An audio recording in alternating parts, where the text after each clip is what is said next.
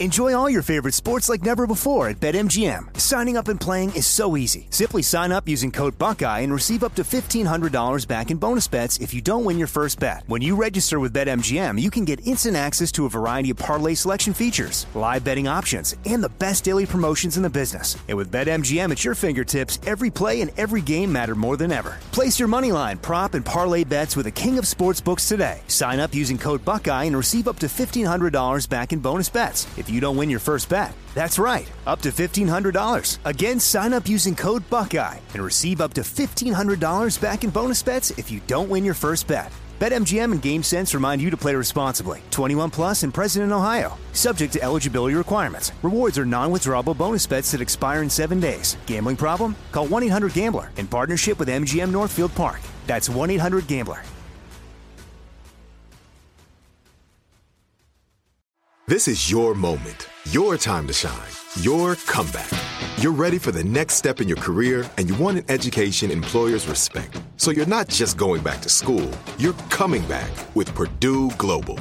Backed by Purdue University, one of the nation's most respected public universities, Purdue Global is built for people who bring their life experience into the online classroom. Purdue Global, Purdue's online university for working adults. Start your comeback today at purdueglobal.edu.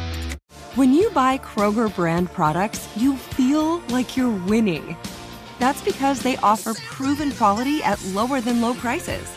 In fact, we guarantee that you and your family will love how Kroger brand products taste, or you get your money back. So next time you're shopping for the family, look for delicious Kroger brand products because they'll make you all feel like you're winning. Shop now, in store, or online. Kroger, fresh for everyone.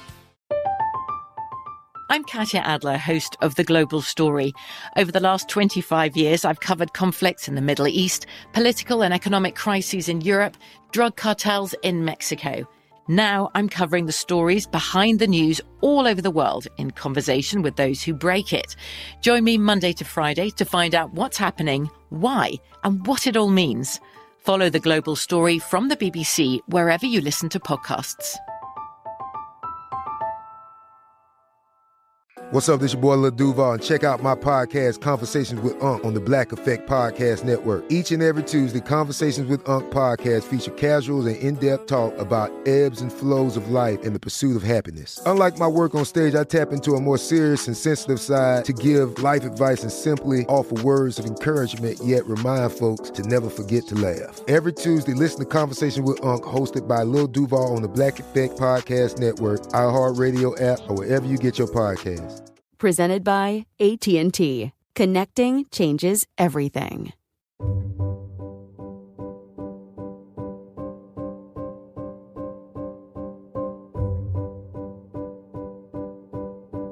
This is Lee Habeeb, and this is Our American Stories. And we tell stories about everything here on this show, including your stories. Send them to ouramericanstories.com. They're some of our favorites. And today, we have a story from Rhode Islander Joe Jutras. Joe is a retired cabinet maker, and since his retirement, he has dedicated most of his time to growing giant fruit and vegetable. In 2017, he broke the record for the largest green squash ever grown, coming in at 2,118 pounds. Here's Joe with his story. I've been growing giant vegetables now for the last 25 years. Got started years ago just by accident. I started growing vegetables in my backyard. I threw in a giant pumpkin seed. I grew it to 124 pounds, and from then on, I was hooked. A couple of years later, I got hooked up with a gentleman here in Rhode Island. His name is John Castellucci. He's like the godfather of pumpkin growing here in uh, New England. He started in the early 90s. He had great success, real gentleman, helped anybody that wanted to learn how to grow pumpkins. So my friend Steve Sperry and I, we, uh, we spent a lot of time in his house just drinking some beers and learning how to grow pumpkins. And from then on, we just got hooked and enjoyed growing, met people from all over the world. This hobby attracts people from all strains of life from cabinet makers to scientists. There seems to be an addictive quality to growing these giant fruits and vegetables. it's remarkable how many people you meet that all have the same interest of growing fruit and just enjoy being outside uh, growing these large vegetables. It's been one of the best parts. I know my wife really enjoys it.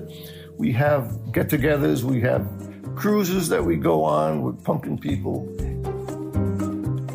It's, very competitive, but then again, it's such a, a long season. We, we start these fruit in beginning of April, and we're not finished a lot of these weigh offs until October. So, you know, you've got a fruit on the hook for like 100, 110, 120 days. That, that's a long time to have a fruit being healthy, and a lot of things can happen. A lot of weather related problems you can run into, and bugs and diseases. And it, it takes a lot to get a, a pumpkin to the finish line. So, when we go to these weigh offs, we're all happy for each other just to, to see everybody getting a fruit there. And a lot of people grow multiple fruit just so that you do uh, have a fruit at the weigh off time, hopefully.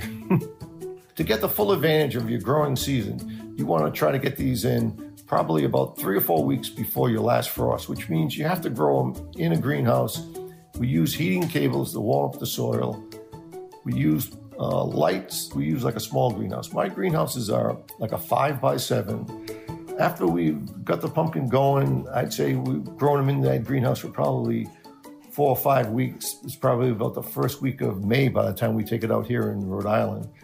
And the race is on. We're growing these plants. Uh, you're trying to set this fruit out on the main vine, probably 10 to 12 feet at least, preferably 14 to 16 feet is even better. You've got probably 10 side vines on either side of the fruit. And uh, you plant probably 500 square feet, 400 square feet at pollination time. And by that time, your fruit at 20 days old is really starting to put on the weight. You could be putting anything on like maybe 30 pounds a day at, at 20 days old.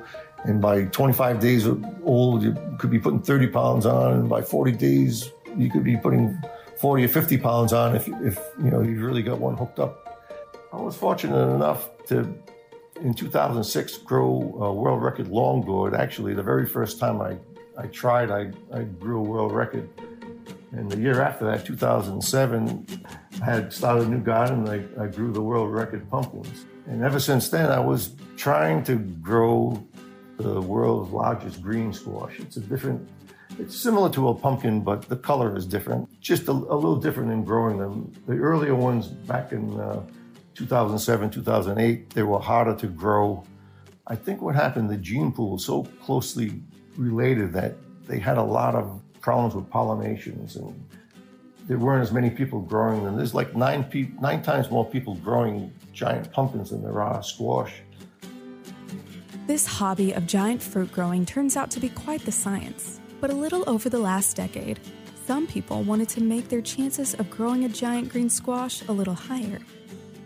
And after a few years of crossbreeding squashes and pumpkins, there are a lot more people growing giant green squash. Part of the reason this type of fruit is so difficult to grow is that pumpkins and the color orange are actually dominant.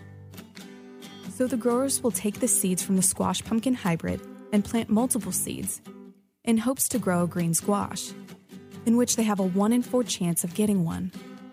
These giant fruits that are being grown have gone through lots of breeding and pollinating seasons in order to become these world record breaking 2,000 pound monster produce. Before these large fruits are brought to scale, the growers try to estimate just how much they will weigh. We have a way of measuring these fruits so we have an idea how heavy they are. I call it OTT, it's over the top measurement where you take a circumference measurement, side to side measurement, front to back measurement, you add them all up, and you know you may come up to 480, 500 inches, and you put that measurement up against a chart, and the chart is changing all the time depending on how heavy the pumpkins get, and it'll give you an estimate of how much your pumpkin should weigh by the cubic inches of your pumpkin. So uh, you have an idea how many pounds is growing pretty exciting when you can gain 300 pounds a week, 280 pounds a week. And you've been listening to Joe Jutras telling the story about his retirement hobby, which has grown into a pretty serious hobby and a world record breaking hobby. And my goodness, what it takes to grow one of these monsters, how complex it is, all the exigencies of surviving through a 120 day growth season. And that's a long time to get from beginning to end. As he put it, it takes a lot to get a pumpkin that size to the finish line. When we come back, more of Joe Jutras' story, the giant pumpkin and squash grower from Rhode Island, here on Our American Stories.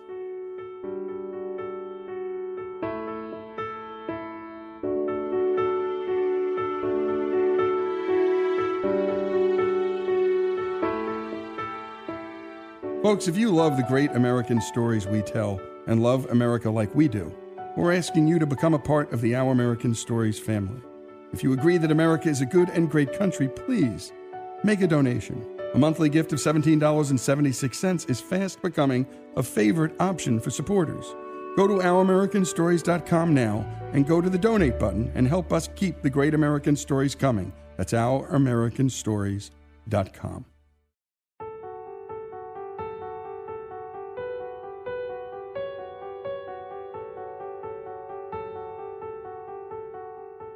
And we continue with our American stories and with Joe Jutras, who holds the world record for growing the largest green squash. He's been sharing with us all that goes into growing these giant fruits and vegetables. Let's return to Joe. You can actually see that pumpkin growing, especially at the beginning, between day day 20 to day 40. It changes the shape daily and triples, quadruples in size uh, in, in that amount of time. Once they start getting bigger, you know, every inch is like 10, 10, 11, 12 pounds. So they don't change as much. They, you know, like anybody else, they get more more cracks and age spots and uh, just about. Uh, and they, they tend to uh, seem to gain more weight as they get older too, just like anybody else. You know, they start packing on the weight just very rewarding to, to see a fruit grow and get it to the scale and you know watch other people have their pumpkin come to the scale and they're thinking it's you know uh, say thousand pounds and it ends up being uh, 1150 pounds. Well they, they, they they grew quite a bit over the scale you know they're double digit heavy so that, that's great. They adjust this chart all the time so that they're either 5% over or 5% below uh, trying to be as accurate as they can in Joe Jutras' first attempt to grow his world record breaking green squash, he grew 12 plants. And out of the 12, only one was green, and it grew to a mere 1,252 pounds.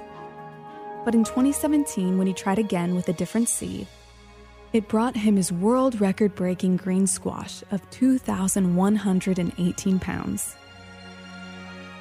The year I grew the world record squash, you know, you have a very good idea. You've got a good one growing. And uh, that same year, Scott Holbert grew that same 1844 seed. So we both had one going. And, you know, your friends, you talk with one another and say, gee, how you doing, Scott? Oh, I'm doing, you know, close to 1,900 pounds. You say, you're trying to do the math. All right, mine's, mine's close to 2,000 pounds. I, I think I taped out measuring like 2,009 pounds. So if he's taping 1900, I go light, he goes heavy, you know, either one of us could win. Well, at the end of it, I went 5% heavy, he went 5% light. So that's a big difference.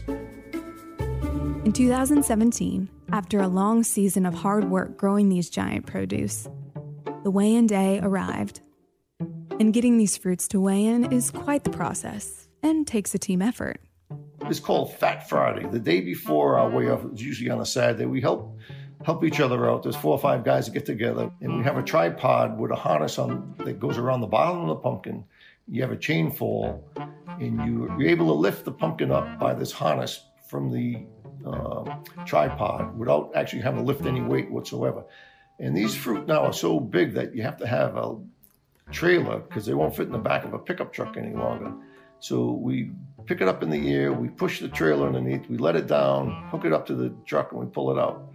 Now, we, we bring it to the uh, the farm. We have this way off in Warren, Rhode Island, Farish's farm.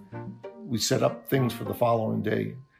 We usually wait till the end. We weigh the, the biggest ones last by the measurement, go by how it goes, and just that day I won the world record, I was fortunate I had the biggest fruit there and it ended up weighing the heaviest. I was very surprised that it went 5% heavy because you know I was just hoping for something that could beat 1844, which was the world record. So that, to really come in 2118, it was a dream come true, that's for sure, to say the least. It's going to be a hard record to beat because that was uh, that was a, a very uh, very large fruit even nowadays. That at the time, that was the 13th largest fruit ever grown, pumpkins and squash. Now, since then, there's probably about another 30 or 40 ones that are as big or bigger than that. But there's not really any green squash that have come close to that, other than my uh, 1935. There's no doubt seeing these giant pumpkins or squash on the road would be a sight to see. Well, the funny part of this is when you're going down the road, because some some of these way offs we go to are in upstate Connecticut near the New York line, and you're on 95, and you've got people taking pictures and hanging up the windows and putting their thumbs up and almost running you off the road. it's uh, that, that's the scary part is when you got people they're not watching where they're going and they're you know they're really excited and they're taking pictures and they're beeping their horns and uh, it's everyone enjoys uh, a large pumpkin going down the road. Some people probably have never seen it before, and they're, they're really in awe when they do see it. So that's the part that's uh, exciting. And you get to the way off, and you, you, have families and kids that look at it, and uh, it's like a Christmas tree, a big pumpkin. You know, it's uh, it's something everybody enjoys looking at. There's a, a pumpkin organization called the GPC, and they're something like a government of the pumpkin growers. The GPC is the Great Pumpkin Commonwealth, the organization that makes sure everyone is on the same page when it comes to growing and measuring these giant fruits and vegetables. So it, it's very important that we do have a GPC to, to uh, control the, the, pumpkin community and that everybody is, is uh, judged fairly. And we have a, a yearly convention that's put on the by the GPC, and that's a good time where everyone gets together. There's usually about two or three hundred people from all over the world. They give out awards, and uh, usually the growers who grow the largest squash or fruit or vegetables, depending on what it is, they do a PowerPoint presentation, and everyone learns from you know what the newest strategies were, how they did it. And, what, what not to do, what to do uh, is just as important as what to do is what not to do. Uh, what you can learn from other people's mistakes, you certainly don't want to make them all yourself. The best thing about this hobby is the friends that you meet, I think. It's, you know, I enjoy fishing too, and I've got a bunch of fishing buddies that I really enjoy fishing with. You know, can't wait to talk about the fish we caught and how to catch them and what to use. It's basically the same thing when you're growing giant pumpkins.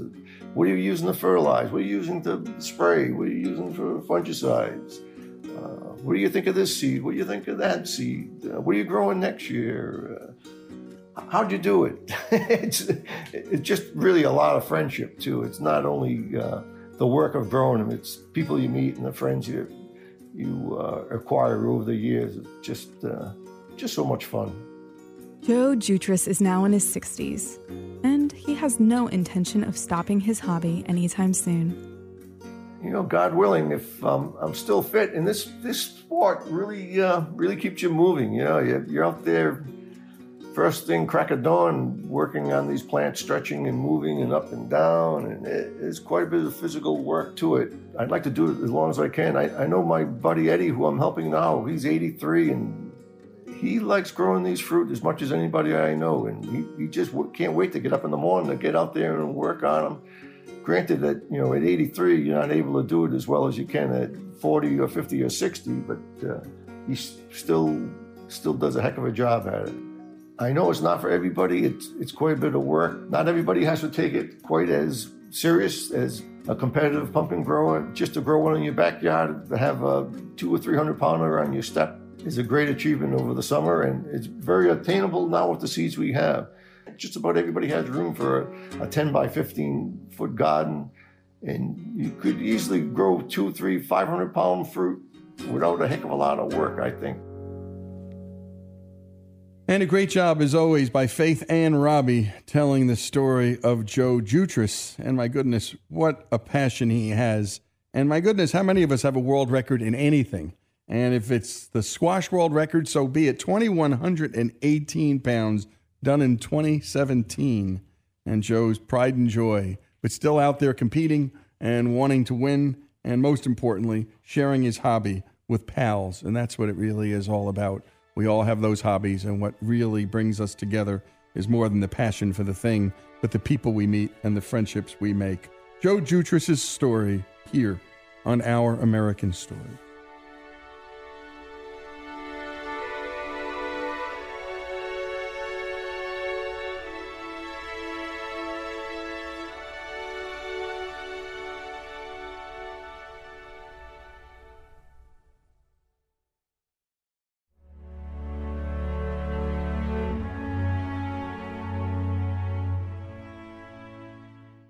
Enjoy all your favorite sports like never before at BetMGM. Signing up and playing is so easy. Simply sign up using code Buckeye and receive up to $1,500 back in bonus bets if you don't win your first bet. When you register with BetMGM, you can get instant access to a variety of parlay selection features, live betting options, and the best daily promotions in the business. And with BetMGM at your fingertips, every play and every game matter more than ever. Place your moneyline, prop, and parlay bets with the king of sportsbooks today. Sign up using code Buckeye and receive up to $1,500 back in bonus bets. If you don't win your first bet. That's right, up to $1,500. Again, sign up using code Buckeye and receive up to $1,500 back in bonus bets if you don't win your first bet. BetMGM and GameSense remind you to play responsibly. 21 plus and present in Ohio, subject to eligibility requirements. Rewards are non-withdrawable bonus bets that expire in seven days. Gambling problem? Call 1-800-GAMBLER in partnership with MGM Northfield Park. That's 1-800-GAMBLER. This show is sponsored by BetterHelp. We all carry around different stressors in our lives, big ones and small ones. If we keep them bottled up, boy, that can be a real problem. Therapy is a safe space to get things off your chest, to figure out how to work through whatever's weighing you down.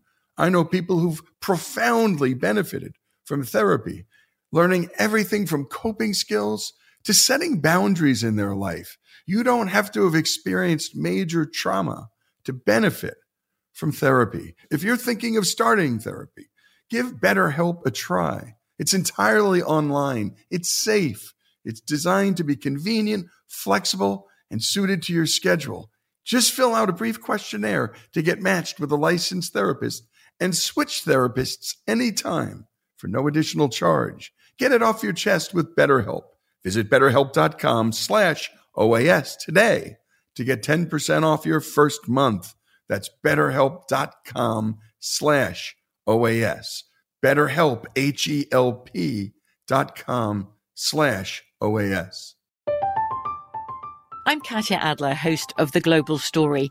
Over the last 25 years, I've covered conflicts in the Middle East, political and economic crises in Europe, drug cartels in Mexico. Now I'm covering the stories behind the news all over the world in conversation with those who break it. Join me Monday to Friday to find out what's happening, why, and what it all means. Follow the global story from the BBC wherever you listen to podcasts. We are the voice of NASCAR. The green flag is in the air, and we are underway. The Great American Race. The Motor Racing Network. NASCAR Cup, Xfinity, and Craftsman Truck Series Racing live on your hometown radio station and MRN or NASCAR.com. Martinsville, Talladega, the Chicago Street Course. We have the side by side action and last lap passes for the win. Photo finishes. Ryan Blaney will win. The voice of NASCAR, the Motor Racing Network. Step into the world of power, loyalty, and luck. I'm going to make him an offer he can't refuse. With family, cannolis, and spins mean everything. Now, you want to get mixed up in the family business. Introducing The Godfather at Chumbacasino.com. Test your luck in the shadowy world of The Godfather slot. Someday, I will call upon you to do a service for me. Play the Godfather. Now at Chumbacasino.com. Welcome to the family. VGW Group. No purchase necessary. Void where prohibited by law. See terms and conditions 18 plus.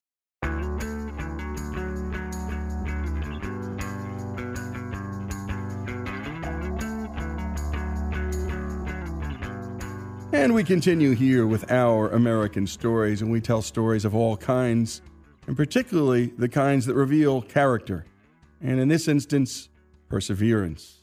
Today, we bring you the story of a man who dreamed of being in Major League Baseball, but not on the playing field. Here to tell his story is Joe Klimchek. The love for baseball came from attending my first Pirates game when I was seven. My dad took me to my first game at Three River Stadium. It was love at first sight. It really was. I walked in and, and it was everything about the ballpark. It was, it was the bright green turf.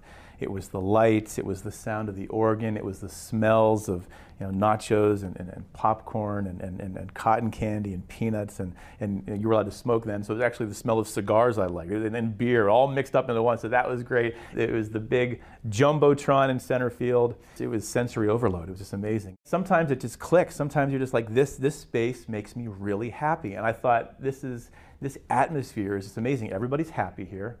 You know, even when the Pirates are, are, are losing, you know, and, and, and there were years that they, we, we, we, lost more than we won, but there were obviously championship years too. But in the mid 70s, we were good. We were called the Lumber Company. I had my program from my first game. And then, of course, and then, the big thing for me was this voice then that came over the PA system that was rich and deep and beautiful. And I thought, wow, I heard that voice and I said, I said, that's it, somehow, some way.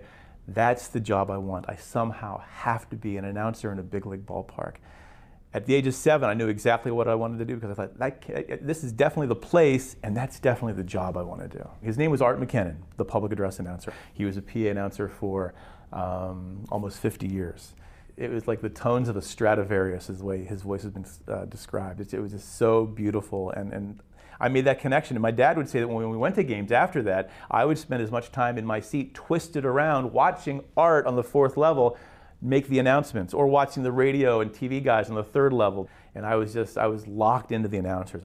First steps, it was researching these guys and reading about them. My first book was Voices of the Game, and I read about all the, that was more about not public address, but the radio announcers, the Harry Carays, the Harry Kalases, the Vin Scullys. And then it was really just watching these announcers on TV doing games, sportscasters, game show hosts. I was a big Richard Dawson fan, Bob Barker fan, Alex Trebek fan. It was more about uh, the show and less about the game. It was like it was like what they did. It was their nods, it was their winks, it was their gestures. I was just absorbing all of that. The evening news, the network news would be Peter Jennings, Tom Brokaw, Dan Rather. Watching them, the little how, their voice inflection. I just study that constantly, and it would memorize their scripts. I would rehash them.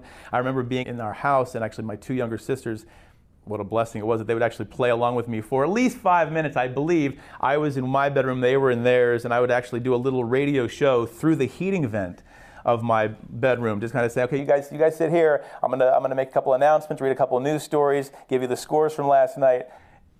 And I had to work extra hard because I attended Center School District in, in Beaver County in Aliquippa. And in my class of 186 students, there was only one that needed remedial speech training, and that one was me. And my mom actually saved that intermediate unit form, and I have it um, from 1979. I was 10 years old, and I had, uh, I had a bad lisp, couldn't say my S's clearly. And it actually says reason for assignment on the sheet poor articulation. I, I just generally garbled my words. So, um, not a good start for a guy who wants to be a Major League Baseball announcer. So, I had to work extra hard the Lisp thing just was terrible for me. It, it took me so many, so many uh, practice sessions, and I still didn't get. It. I was, I was, uh, I remember I was in this uh, session with another girl who was in another grade. She wasn't in my grade. She was actually a little younger than me, but she got it right away, and I was like, I just couldn't do it. For me to make an S sound, I actually had to bite down, and my S's were, which is still kind of sloppy, but that was the best I could do until it finally clicked, like a year later. Constant repetition, constant studying announcers memorizing scripts, rehashing scripts. Art McKennan had a drill that he would actually, he's a longtime PA announcer, he had a drill where he would read through magazine articles, and if he skipped a line or had a hiccup or, or, messed up, he would have to go back to the beginning and start again. I would read every article in my Sports Illustrated magazines. And when I read through all those, I grabbed my mom's Women's Days and Family Circles and I read all those out loud. So again, I just wanted to get as much repetition as I could because somehow, some way, you know, I wanted to be an announcer in a big league ballpark. So I, I, am at Grove City College and majoring in communications. I'm on the radio station staff, and I, I kind of carried that passion for announcing to college because I wanted to get as much experience now that I could there. And with the radio station, I became the sports director, the news director. I hosted a morning show. Um, they had a production studio there. I was always doing announcing in that station. Spent most of my time there. Most of my time was spent there. Um, I was also the public address announcer for all the sports, not just football and basketball, but the Olympic sports too. I did PA for soccer, for volleyball, for swimming, for baseball.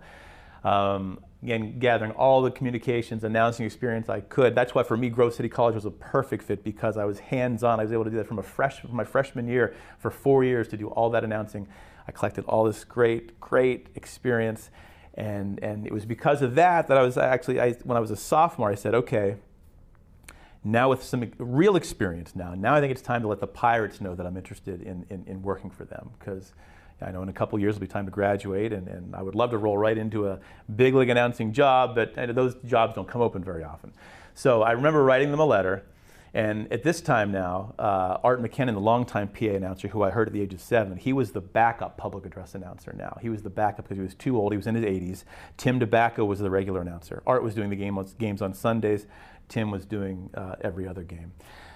But I decided to write a letter to the Pirates and say, Pirates, Dear Pirates, my name's Joe. I've collected all this announcing experience. I know you have a regular public address announcer and a backup public address announcer, but I really think, I really, really think you need a backup to the backup public address announcer.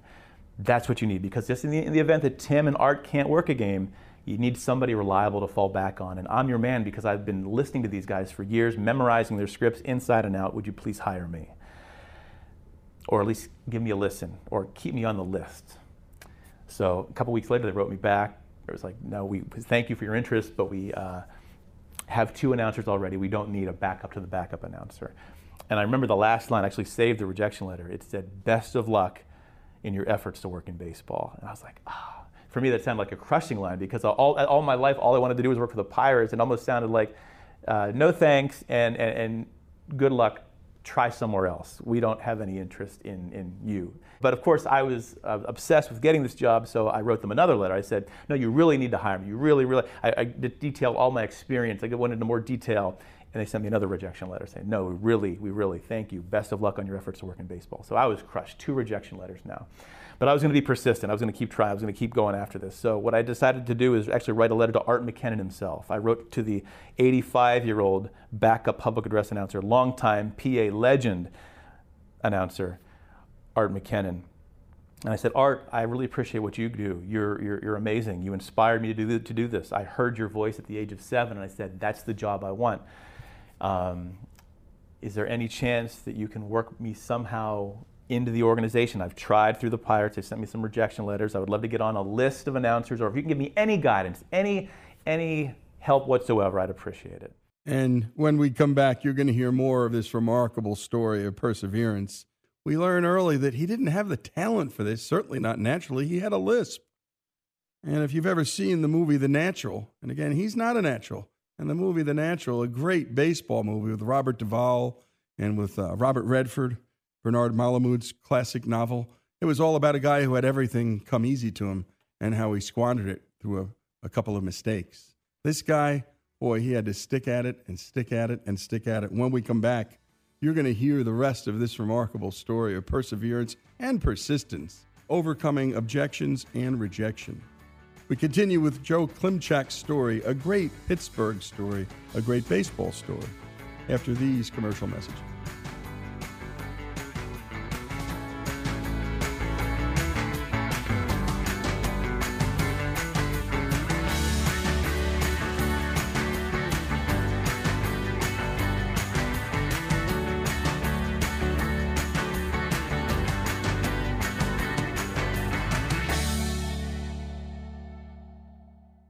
Enjoy all your favorite sports like never before at BetMGM. Signing up and playing is so easy. Simply sign up using code Buckeye and receive up to $1,500 back in bonus bets if you don't win your first bet. When you register with BetMGM, you can get instant access to a variety of parlay selection features, live betting options, and the best daily promotions in the business. And with BetMGM at your fingertips, every play and every game matter more than ever. Place your money line, prop, and parlay bets with the king of sportsbooks today. Sign up using code Buckeye and receive up to $1,500 back in bonus bets. If you don't win your first bet. That's right, up to $1,500. Again, sign up using code Buckeye and receive up to $1,500 back in bonus bets if you don't win your first bet. BetMGM and GameSense remind you to play responsibly. 21 plus and present in Ohio, subject to eligibility requirements. Rewards are non-withdrawable bonus bets that expire in seven days. Gambling problem? Call 1-800-GAMBLER in partnership with MGM Northfield Park. That's 1-800-GAMBLER.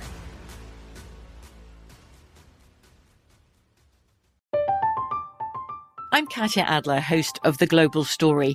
Over the last 25 years, I've covered conflicts in the Middle East, political and economic crises in Europe, drug cartels in Mexico. Now I'm covering the stories behind the news all over the world in conversation with those who break it. Join me Monday to Friday to find out what's happening, why, and what it all means. Follow the global story from the BBC wherever you listen to podcasts. We are the voice of NASCAR. The green flag is in the air, and we are underway. The great American race. The Motor Racing Network. NASCAR Cup, Xfinity, and Craftsman Truck Series Racing live on your hometown radio station and MRN or NASCAR.com. Martinsville, Talladega, the Chicago Street Course. We have the side by side action and last lap passes for the win. Photo finishes. Ryan Blaney will win. The voice of NASCAR, the Motor Racing Network.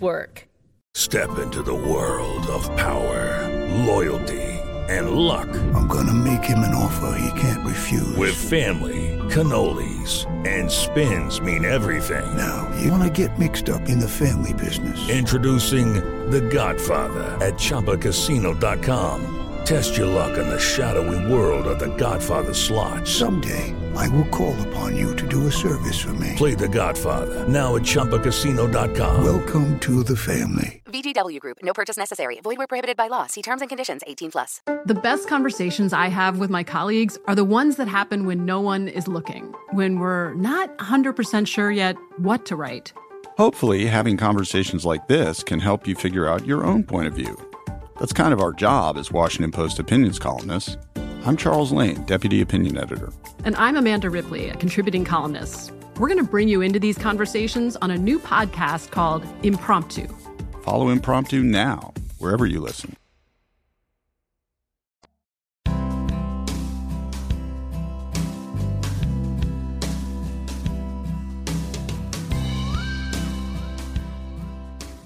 And we're back with the rest of Joe Klimczak's story here on Our American Stories. At the age of seven, he knew he wanted to be a big league announcer for the Pittsburgh Pirates. When we last left off, he'd written a letter to the man who inspired his dream, longtime Pittsburgh Pirates announcer Art McKennan. Let's get back to Joe. I'm now working at Grove City College. I've graduated, and, and the, the, college, uh, it was a real blessing. They hired me to work as their sports information director. Met my wife of now 27 years, Jennifer, at the college, and uh, we were going back to my apartment uh, one night, and uh, this is back in the days of answering machines that flashed when there was a message. So there was a big red one, hit play, and I can remember like it was yesterday. Joe, this is Art McKennan. I have your letter here, your very nice letter. I'm under the weather, but I promise to write you back. Goodbye, Joe. I remember I cried when I heard that. I was like, oh my goodness, Art McKennan has called me, Joey Klimczak, up here in Grove City, Pennsylvania, uh, and he's going to write me back. And I, I remember turning to Jen, I said, that's the crack in the door I needed. Somehow, some way, one day I'm going to be an announcer in a big league ballpark. It's going to happen. Art did write me back. He was true to his word. He wrote me back. Actually, didn't write me back. He typed me back. It was this typewritten letter that I actually have hanging on my wall right now. And he essentially the letter said, "Appreciate your kind comments, and uh, you feel you, you, appear very qualified to do public address, but uh, my connections aren't what they once used to be, and I really can't help you. Um, but don't pass up on any bets. Work hard, and, and, and essentially saying, not in so many words." best of luck on your efforts to work in baseball. That's kind of, I, I felt like it was, it was, the same thing from Artie would say, I can't help you, but, but thanks for writing and, and good luck. And I was like, ah. Oh. Again, I, I, felt a little crushed again, but uh, was not going to be deterred, kept pushing. I wrote Art back again, and I said, Art, thank you so much for the letter. And I'm not a pushy guy, but I got a little pushy with Art in a way. I said, Art, is there any way that I can actually watch you do public address for an inning during a Sunday game. I actually picked out the game, September 20th, Pirates against the Phillies, 1992. Can I show up at the ballpark and watch you do public address? Didn't know what he would say.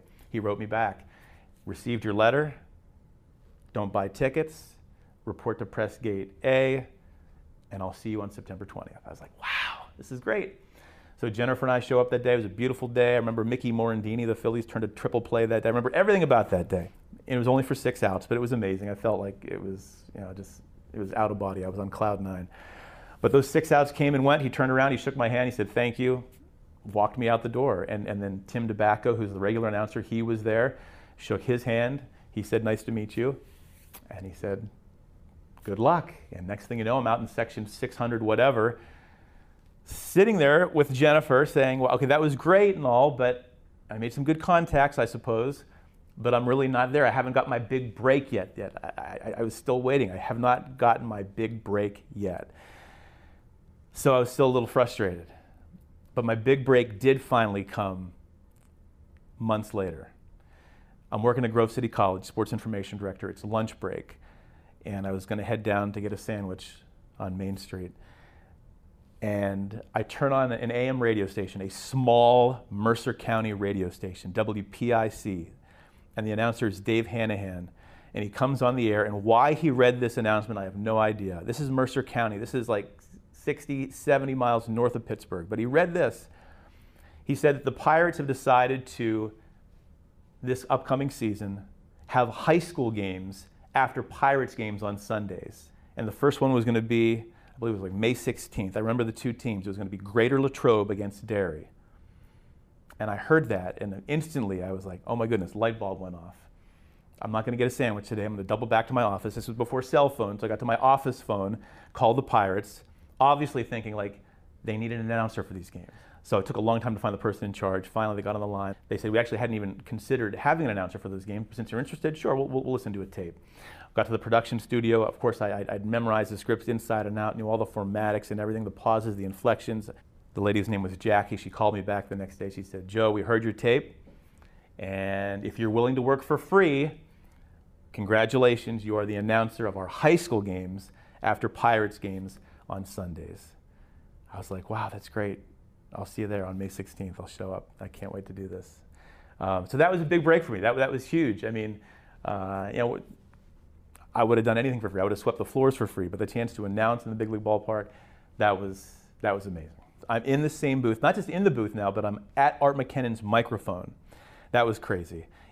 Announcing in this stadium with 60,000 seats, never mind that only 60 of them were full for my games, but it was still a great experience. I did that for, uh, for a year. Months later, the Pirates give me a call and they let me know that the Pirates are going to be soon having an audition for the backup public address announcer position. Art McKennan is now too old to be the backup PA announcer. So they asked me if I'd be interested in showing up. They knew that I'd written those letters years ago. They knew that I was a high school announcer. They expected that I would be interested in it. And obviously I was. They said, sure, I'd love, I'd love that. So I showed up uh, for this audition, hoping it'd just be me and a couple other people, but it was me and eight other people and they were all people from the Pittsburgh media. And I was like, oh no. So on paper, I really had no chance at winning this audition. I was a kid just a couple years out of college. These were all seasoned professionals. They probably actually handpicked these people to come in. These are guys I've been, and, and actually there was one lady too that I've been listening to and watching for years. So we're all assembled, nine people auditioning to become the backup public address announcer for the Pirates. They take us up to the booth one by one. Got to be my turn. And uh, they said, okay, Joe, here, here's your first announcement. It's, it's the crowd control announcement. And I actually said, I, I don't need the script. I, thought, I actually I know that one by heart. So I opened up the microphone. Ladies and gentlemen, we remind you, please do not go onto the field or in any way interfere with baseball still in play or throw objects of any kind. So I knew that one by heart. Did it? It went well. I actually knew that one backward. I knew that one backward. Play and still baseballs with interfere, way any in or field the two on go, not do please, you remind we, gentlemen and ladies. It was crazy. Like when you when you want something that bad, you get a little freakish about it. And I was freakish about getting this job. This is a week after the audition, and my director came over and said, Joe, congratulations. You won the audition. You're now the backup public address announcer of the Pittsburgh Pirates. That was huge. I, I was excited. I was like, wow, okay, I, I finally did it. Um, but I'm just the backup. And the, when you're the backup, you don't get many games. So I got my first game. They actually gave me my first game. Usually I would, I would only get a game when Tim can't make the game. He'd have to be sick or have some kind of family emergency. But they gave me my first game, May 26, 1994, Again, remember, like it was yesterday, it was a 13 inning game. Pirates won 11 10 over the Mets. And it was, it was just, it was just, ah, it was a dream come true for me. The next season, I worked three games, but after seven seasons as the backup public address announcer, I'd only done seven games. It's the late 90s now, and we're rolling over 2000, and they're building PNC Park. And they opened it up in 2001, and I went to my director and I said, Eric, I'm obviously, as the backup PA announcer, not working many games. Is there any chance there might be a new job in the scoreboard department that I could do to work more games? There was a Pepsi bottle that sat over the Clemente wall when they opened up PNC Park. And when the Pirates hit a home run, smoke came out of the Pepsi bottle. It was my job when the Pirates hit a home run to hit the button that made the smoke come out of the Pepsi bottle for 81 home dates a year in 2001, 2, 3, 4. The 2005 rolls around. And what we do before every season is we have a rehearsal at the ballpark before opening day. It's an empty ballpark, it's late March. I'm in my Pepsi smoke chair. We're to play a simulated game up on the video board, and if the Pirates hit a home run, yeah, I'll hit the button. But otherwise, I have nothing to do. I'm going through the pregame script, and I see there's a little line that says Radio MC. That means that somebody from the Pittsburgh media comes to the ballpark, and they stand on the field and address the crowd and say, like they say their name, the station they're from, when their shift is. And I said, okay, it's snowing, it's late March, it's an empty ballpark, nobody's showing up for this position. I went to my director, I said, Eric, since I have nothing to do in the pregame, can I go down? Can I be the radio MC today? And he looked at me and he said, You want to do that? I said, I said, I'd love to. He said, Grab a microphone. Grabbed the microphone, went down to the field, found the camera guy, and at 6:42 they cued me. And I'm a big preparation guy, but I really hadn't prepared for this. All my announcing really had been not on screen. This was the first thing on the video board. So I got a camera. I didn't even know where to look, but I assumed look into the camera and it went well. And after that rehearsal, my director tapped me on the shoulder and he said, he said, Joe, we watched you there and we thought it looked really good and we would like you to actually, if you're interested, host one of the games we play between innings on the video board. At the end of the fourth inning, you'll leave your Pepsi smoke guy position, you'll go down to the Riverwalk, and for, for that half inning, you'll play a game with a fan and then come back to the scoreboard room. I said, that'd be great. So now I'm actually announcing at all 81 games. And then a couple years later, and now I'm doing like five inning breaks. The next year, I'm doing all of pregame, and, and now I sit here 15 years later. I've been the in game host of the Pittsburgh Pirates, and I have about nine in game breaks, all of pregame. I don't take a single day for granted. And this is 15 years later, and I'm just as excited 15 years later as I was the first day I did this job. When I walk onto the field, and the first thing I actually do, I walk onto the field, I look over my left shoulder. I do this every game to remind myself at the top of the video board it says home of the pittsburgh pirates and it's just a reminder. I'm like it still hits me like wow. I don't look at myself as as an announcer as much as i do i'm more like a fan with a microphone. I want that to be my persona here. But you know I, I, I, I treat every day like it's opening day because i feel like it's opening day. I'm that excited. And it wouldn't have happened if his dad hadn't taken him to a ballpark so, you dads out there who think you're not making a difference spending time with your kids. And he's not rejected once, folks, or twice, or three times, and he just kept at it. Joe Klimczak's story, a great story, and thanks to Robbie Davis for doing such a great job on this piece. Joe Klimczak's story here on Our American Story. From BBC Radio 4, Britain's biggest paranormal podcast is going on a road trip. I thought in that moment, oh my God, we've summoned something from this board. This is Uncanny USA. He says, Somebody's in the house, and I screamed. Listen to Uncanny USA wherever you get your BBC podcasts, if you dare.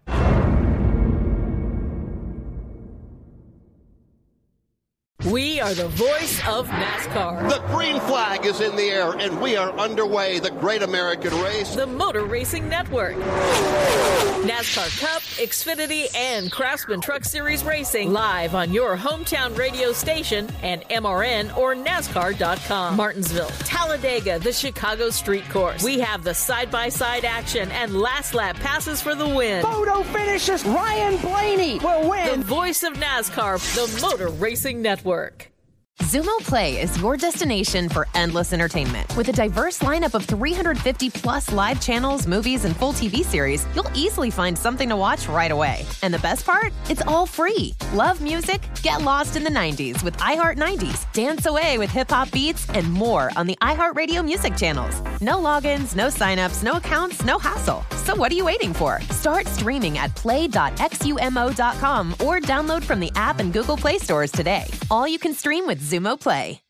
Xfinity has free premium networks for everyone this month, no matter what kind of entertainment you love. Addicted to true crime? Catch killer cases and more spine-tingling shows on A&E Crime Central. Crave adventure? Explore Asian action movies on Hi-YAH. Searching for something extreme? Check out skating, snowboarding, and more on Fuel TV Plus, the global home of action sports. And find crowd-pleasing bops on iHeartRadio's Hit Nation playlist. There's new free shows and movies to love every week. Say free this week in your Xfinity voice remote. This is Malcolm Gladwell from Revisionist History. eBay Motors is here for the ride. With some elbow grease, fresh installs, and a whole lot of love, you transformed 100,000 miles and a body full of rust into a drive that's all your own. Brake kits, LED headlights, whatever you need, eBay Motors has it. And with eBay Guaranteed Fit, it's guaranteed to fit your ride the first time, every time, or your money back. Plus, at these prices, you're burning rubber, not cash. Keep your ride or die alive at ebaymotors.com. Eligible items only, exclusions apply.